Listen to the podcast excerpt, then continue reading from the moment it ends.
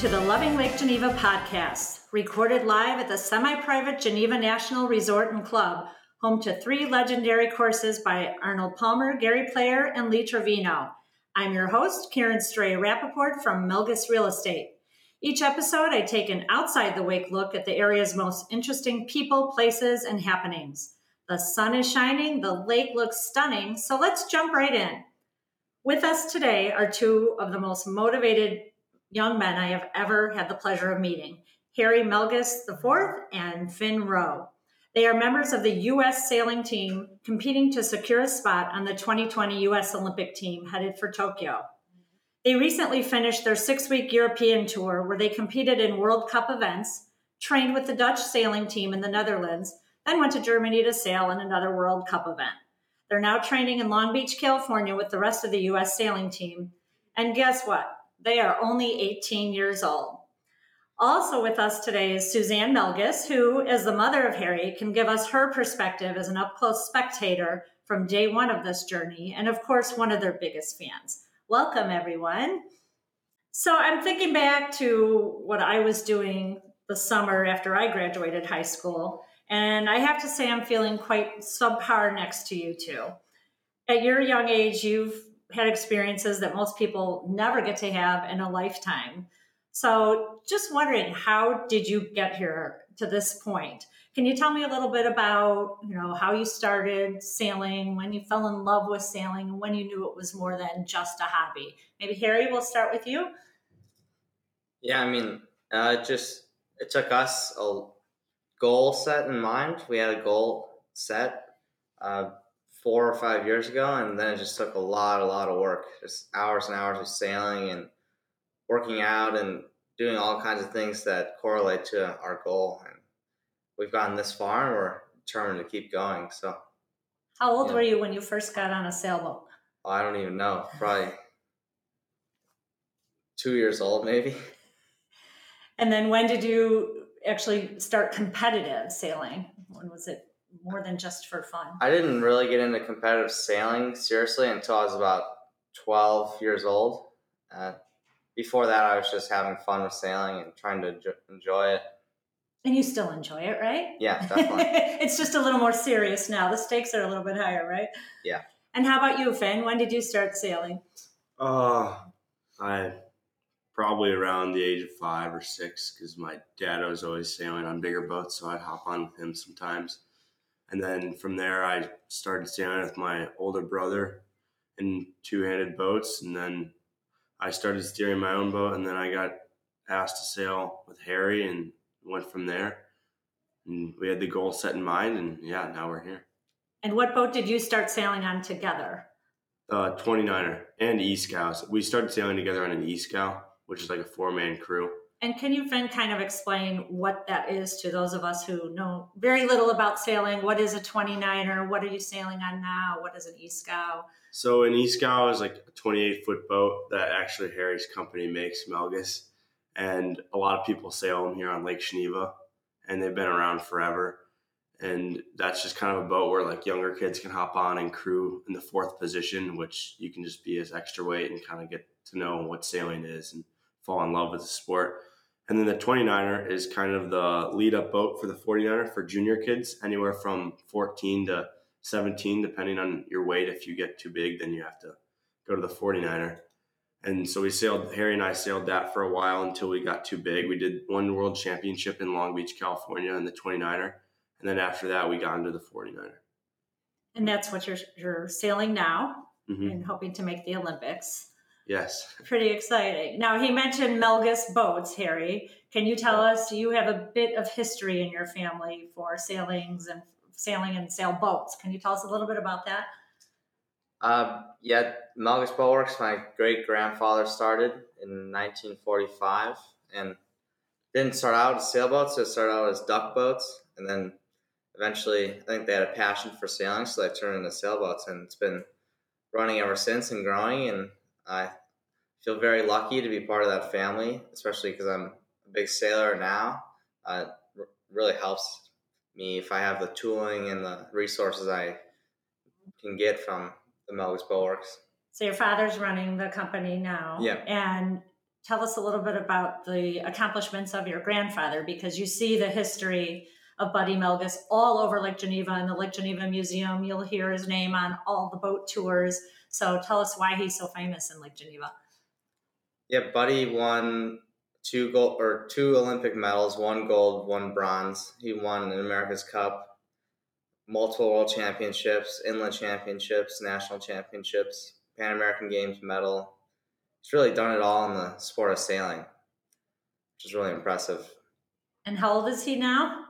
89. 89. And we have to have him on a future podcast too to hear his whole story. It's pretty incredible. So, Suzanne, watching your son and your other adopted son, right? um, watch watching them go through this whole journey, watching them make the U.S. sailing team. I mean, what is it like for you to see this? What are you most proud of with these two? It's been a very fun and interesting journey to watch. Um, Finn mentioned earlier that they kind of first started sailing together on the E Scow. And when they did that, they ended up sailing, racing in a E Scow Blue Chip, which was back in 2014, I believe. Um, both these kids were only 14 years old. And uh, they Harry was steering the boat, Finn was crewing with him. Um, and it was this was kind of the event that led to where they are today. Um, at the Blue Chip, they always have a mystery guest, which is a famous sailor from outside of the scow world, which is what an e-boat is. And uh, this year in particular, it happened to be Jimmy Spithill, who had just won the America's Cup with a record situation where he was down I don't know what it was, seven races to one, and ended up coming back and dominating and winning it. So it was a huge thrill for them to share the race course with him. And they just everything was aligned and they these boys were sailing super well and they ended up winning all six races in that event and it was a very very cool thing and i remember being in the parking lot as we were all leaving that event. And these guys being so pumped and they're like this is what we're doing. We're sailing. That's it. Because both harry and finn grew up sailing since they were young um, through our lake geneva sailing school but they also each had their own passion sports. Harry's was ski racing Finn's was golfing. Finn's an awesome golfer. He, um, you know, made a varsity golf team as a freshman and had a ton of accomplishments with that. Same with Harry with his skiing. And they both still continue to do those sports today, but really sailing dominated and took over at that point um, after this event. So, yeah, it's been um, amazing to watch. I mean, back at that time, I, you don't think that you're going to be sitting here at this moment saying, oh my God, they're on the US sailing team and trying to get to the Olympics next summer. But it all just kind of unfolded as time went on. And I'm super proud of both of these guys. And the biggest thing I'm proud about is how hard they've worked to make this happen. You know, they've been in high school this whole time. Um, and where all of their other competitors were not. So they had to juggle a lot and make a lot of things, you know, happen, work extra hard to, you know, stay on par with where everybody else was. And in fact, didn't you to graduate early, Finn? Did you when did you graduate? And and obviously you couldn't be in a ceremony, so how did you celebrate your graduation? Yeah, we uh, ended up graduating in January and uh, we in order to do that we had to or at least i had to take an online class in my first semester and to get enough credits and yeah harry and i were able to accomplish that and we both graduated early and yeah we were unable to go to our graduation but harry's mom and my mom still got our cap and gown so they could take some photos of us Oh. Yeah. And online, there is a picture of are you wakeboarding? What are you doing? Or surfing in your cap and yeah. gown? Yeah. but that's pretty amazing, you know, going through the vigor, vigorous training you're going through and still graduating early. I mean, there was some planning involved there, and like Suzanne said, some really, really hard work involved there. Yeah. Two days before their official graduation, um, they finished all their credits up in December, I believe. Um, so they didn't go to school for the second half of the year. But when the official graduation came around two days prior, they flew to the Netherlands to train with the Dutch team. So it was kind of sad for them to miss that event, but they were off to way more important things at that point. Right. And it was crucial for them to have that training. They've brought so much excitement to Lake Geneva. You see Melges Rowe jackets and sweatshirts and hats, all the gear with all your supporters around town. And you're just, we're all behind you and cheering for you. And it's, it, we'll be with you every step of the way. You're already our, our heroes, um, but we'll be with you the rest of this journey too. But can you tell us a little bit about the the actual race? How long is it? How many other boats are involved? Um, and you know how how are you feeling like do, are you ranking somewhere do you know where you are and what your chances are but harry why don't we start with the actual race how long is it a, a, typical fleet race that would do it at a World Championships or really any other regatta will be like, like a 30 minute race where you sail upwind and then you sail downwind and then you usually do that twice. So you go around the same same course twice, then you finish. So a regatta is not just one race, right? It's a series of races, and then somebody wins that series of race. I'm I'm just starting to learn all this these sailing terms, but is that is that accurate? Yes, yeah. So sometimes regattas are 12 races, sometimes they're 20 races over the course of seven days. And it's the scoring is uh, just like golf. It's a low point scoring system. So if you win a race, you get one point. If you get 20th in a race, you get 20 points. And whoever has the lowest points at the end of the regatta wins. And so, and Finn, can you explain kind of the chemistry between the two of you on the boat? I mean, I watched you sail, you know, all your videos online of you sailing in the ocean. I've watched you sail right by me in Lake Geneva, which was really cool to watch. And you two are literally parallel with the water. I mean, I cannot even imagine the strength and endurance involved. But how do you know who does what between the two of you? Do you talk during the race? Yeah, so there's a lot of communication between Harry and I to make sure everything's going well and the boat's going fast and we're going in the right direction so my job is to trim the mainsail wind, which is the bigger bigger sail, and Harry trims the jib, which is in front of the big sail. And yeah, if, if I'm doing something wrong, uh, Harry will correct me. And if Harry's doing something wrong, I'll correct him. And it's kind of just like a, uh, once we're going together and our communication is good and we're going fast, just the, and yes. Can you always hear each to, other? Not or? always, but most of the time our heads are right next to each other, so we can hear each other pretty well. But sometimes when it's really windy and the mains ragging and it, the waves are coming over the bow. It's, it's yeah, sometimes it's hard to hear each other. But it looks really scary watching those videos. Are there have there been any moments where you were afraid, or you just such professionals have been doing this so long that nothing scares you? Um, I mean, yes, there's definitely some scary moments when I guess in big fleet races when there's boats coming downwind and you're taking down your kite and going around the buoy and there's boats that can't see you with their kites up and they're going 20 miles per hour you don't know if they see you or not. I mean, that can be kind of a little scary but most of the time the guys in the fleet we're racing with are pretty pretty good racers and they know what they're doing so they can get they're out they see you and they can get out of the way. Have you ever had harry any injuries either of you over the years? Um yeah i've been to the ER three times over our campaign. I don't think Finn's been to the ER once. And what for? Did you break something? I almost cut my finger off the first time, or I sliced my thumb with a knife. That was re- really stupid, but that was like three years ago. Second time, I almost broke my foot because our mast broke when we were sailing in Miami, and yeah, we crashed pretty hard from that. And then the third time was from a virus I got from eating some bad food. Oh, so yeah, all that traveling to different countries, I imagine that happens.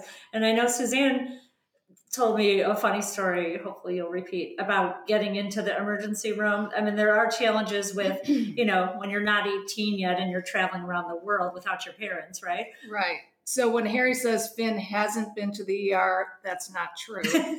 because Harry, at the time that he almost broke his foot when they had that equipment malfunction, they were going super fast, and all of a sudden their mask just came down, and um, Finn had to actually, well, maybe not this time, but there are times where Finn had to go with Harry to the ER because Harry was still 17 and Finn was 18 because he's about six months older than Harry.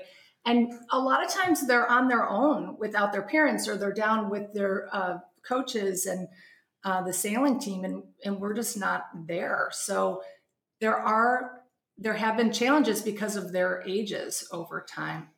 Um, you know, a couple years ago when they were 16, they had to go to uh, the East Coast and logistically, we were trying to think, well, you have to leave super early in the morning because you have to make it there in one day because they're not old enough to book a hotel room.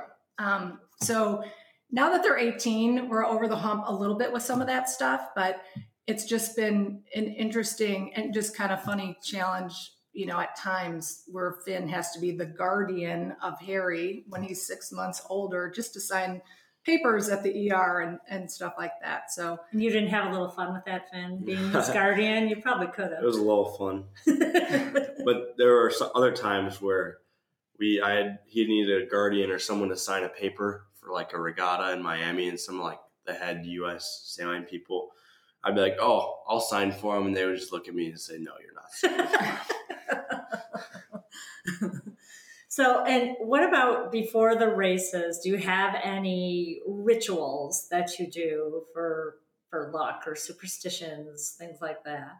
There's a little ritual that actually started with uh, sailing uh, on Lake Geneva. A lot of people do it here, but not at any other lakes around uh, the Midwest. At uh, the four, so there's a five minute sequence before the start of a race, and at four minutes, there's a we fist bump and say shake and bake Can I call you Ricky Bobby? One of my all-time favorite movies, by the way. so you talked to about how hard it is, Suzanne. You know some of the challenges with being um, the age that they are. Uh, just looking at your schedule, it's it's pretty mind blowing. And um, and in fact, you wanted to do this podcast early, where most people that are 18 are still sleeping because you've got to get out there and train today like every other day. Do you have any kind of um, uh, i'll say normal life? I mean the life you have is so exciting but you know a typical 18 year old life do you ever have those moments? How, what's it like to try to keep in touch with your friends here and do things back home here in lake geneva harry?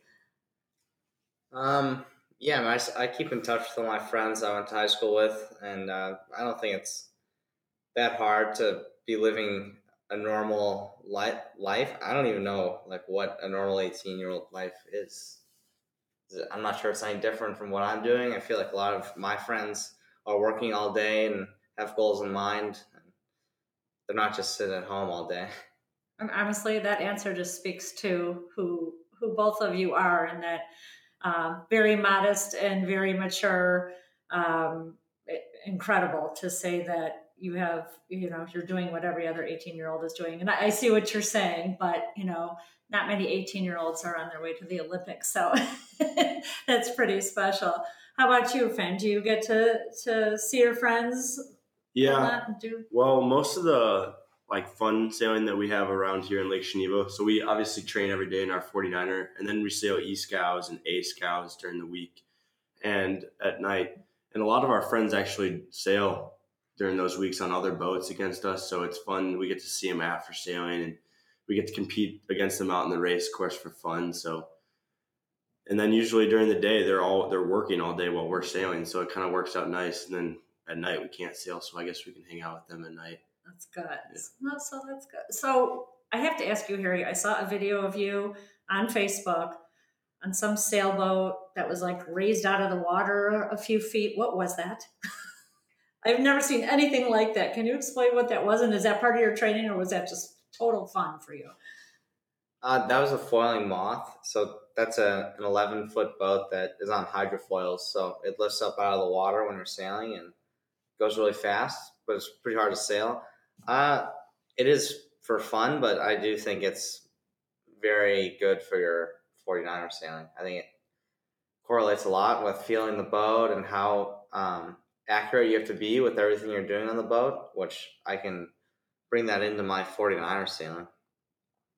What is your schedule from here until the Olympics, which you're going to, which you're going to go to? so we are going to the in big inland championship, which is a regatta in pretty much involves all the Midwest states, and it's a sailing regatta. We sail scows up there. It's in Lake Winnebago. That's all next week, and then we come home for two weeks, and then we're going to Lake Muskegon in Michigan for an E Scow Nationals, and then right from there we're going to drive to uh, Newport, Rhode Island to do training there, and we'll be on the East Coast from September eighth to October 6th. And we'll be training and doing a couple regattas between Newport, Rhode Island and Oyster Bay, New York. Well, after um, all of the local events they're doing here and then going to the East Coast, what Harry was talking about in Newport, the two critical events that are coming up the first in November, which is in Geelong, Australia, and then the second is in New Zealand, which is in February. Those are both uh, world champ- championship events that in those two events will determine which US boat ends up going to the Olympics next summer. So the boys will be spending a lot of time down in the southern hemisphere to get used to the waters and train and work with coaches because every time you go to a new spot they kind of have to get a feel for the currents and the wind and the weather patterns and you know just train on that body of water so that is going to be the big, big culmination of all of this is going to be down in Australia and New Zealand later this year and early next year. And so I know that um, obviously listening to you this cost some money, right? And you don't get any money handed to you from the government or anybody to you know for the Olympics. How much does it typically cost, like for this year alone, for you to train? What are the dollars involved and, and how do you raise the money? We have to fundraise for all our um, expenses to be fulfilled. It costs about a hundred grand a year, roughly. Sometimes it's less, sometimes it's more. Depends on who you're hiring as a coach and how much training you're doing, how many regattas you're doing, kind of where those regattas are. Could be cheaper venues or more expensive ones um, yeah, we we host fundraisers, we send letters, we talk to people, just trying to raise funds uh, for our campaign. We also go through foundations. so our 501c3 is set up through the ILYA Foundation, which helps a lot. Those tax deductible donations for anyone. And you have a Facebook page, right, Finn, and a website? Yeah, we have a um, Facebook page and Instagram page and yeah, a website where people can kind of follow what we're doing. Usually we try to post when we're on the road what we're up to. And that's melgesrowesailing.com. All of the information will be on lovinglake as well. Suzanne, any any advice for the supporters? How can they best help these two get to the Olympics and and be and again the Olympics obviously that's their next goal, but they're 18. They have a long career ahead of them. So how can people out there who are interested in them and their story support them? Um, yes, well, as Harry mentioned, the foundation is the Inland Lake Yachting Association. It is a 501c3, and they handle all the funds and all of the tax implications and all of that. Um, so they've been a huge support. So anyone can follow them on Facebook, Instagram, or their website. They can also go to ilya.org um, to donate or you know get any other information that they put out about the boys. But I have to say that the community has been so supportive of these two and as we mentioned there are other countries in sailing that heavily fund their athletes where none of those athletes have to go out and raise any money and the US just does not have that so we are so grateful and so overwhelmed by how generous and supportive people have been because they absolutely could not have done this without that support. So we're super grateful for that. And I know the boys are. Um, so yeah, it's the ILYA.org. And that's, you know, the method that we use to handle all that. And I think people are so supportive, not just because of their skills and how athletic and, you know, the fact that they're on their way to the Olympics, but just because of the, type of people that they are. Um, and hopefully are getting a taste of that today during this podcast. But every time I get to hear these boys speak, um, it, it's really incredible just uh, the type of, of modesty and maturity that you see in them. So, lastly, let's talk about Finn. How do you feel your chances are? Who's your biggest competitor? So right now, there's five boats competing to go to the to get the U.S. spot to go to the Olympics for to um, compete for the U.S. And right now, it's it's each event in this past European tour has just has been crazy. Like the best boat will do, or the boat that will get first in the first event will get like last or second to last out of the U.S. boats. In the next event, it's so up and down between anyone. It's anyone's game right now. And what's the age difference between you and the other teams on the U.S. sailing team? So the oldest kid, I believe, is 28. That is on on one of the boats, and then his crew, I believe, is 27, and then the rest of them are all like 24, 25. So you're the youngest by far. Yeah. yeah. And Harry, if you make it to the Olympics, who, what country do you feel will be your biggest competitor? I think uh, New Zealand will probably be the biggest competitor. I think they're gunning to win another gold medal in the 49er class, which at this point in time, I can see them doing it pretty easily. Well, we're all rooting for Melges Rowe here, and you've been all around the world, right? What would you say is your favorite country or city or place to be after being in all the different places you've been? Harry, we'll start with you. Um, well, I liked uh, I liked Palma de Mallorca the best. I think the island off the coast of Spain was really cool. I don't know if Spain is that cool, but the, Palma de Mallorca was really awesome. And how about you, Finn? Um, I'd have to agree with him on that one too. And then obviously here in Lake Geneva too. Of course, Lake yeah, Geneva. of course. Right, that's a given, right? well, best of luck to you. We are all rooting for you here, and uh, your fan base is expanding by the minute, and we'll be watching you and rooting you on. So go Melges Rowe. High five, guys. High five. High five. Thank you so much for being here today. I know you're dying to get out on the water. Thank you for having us.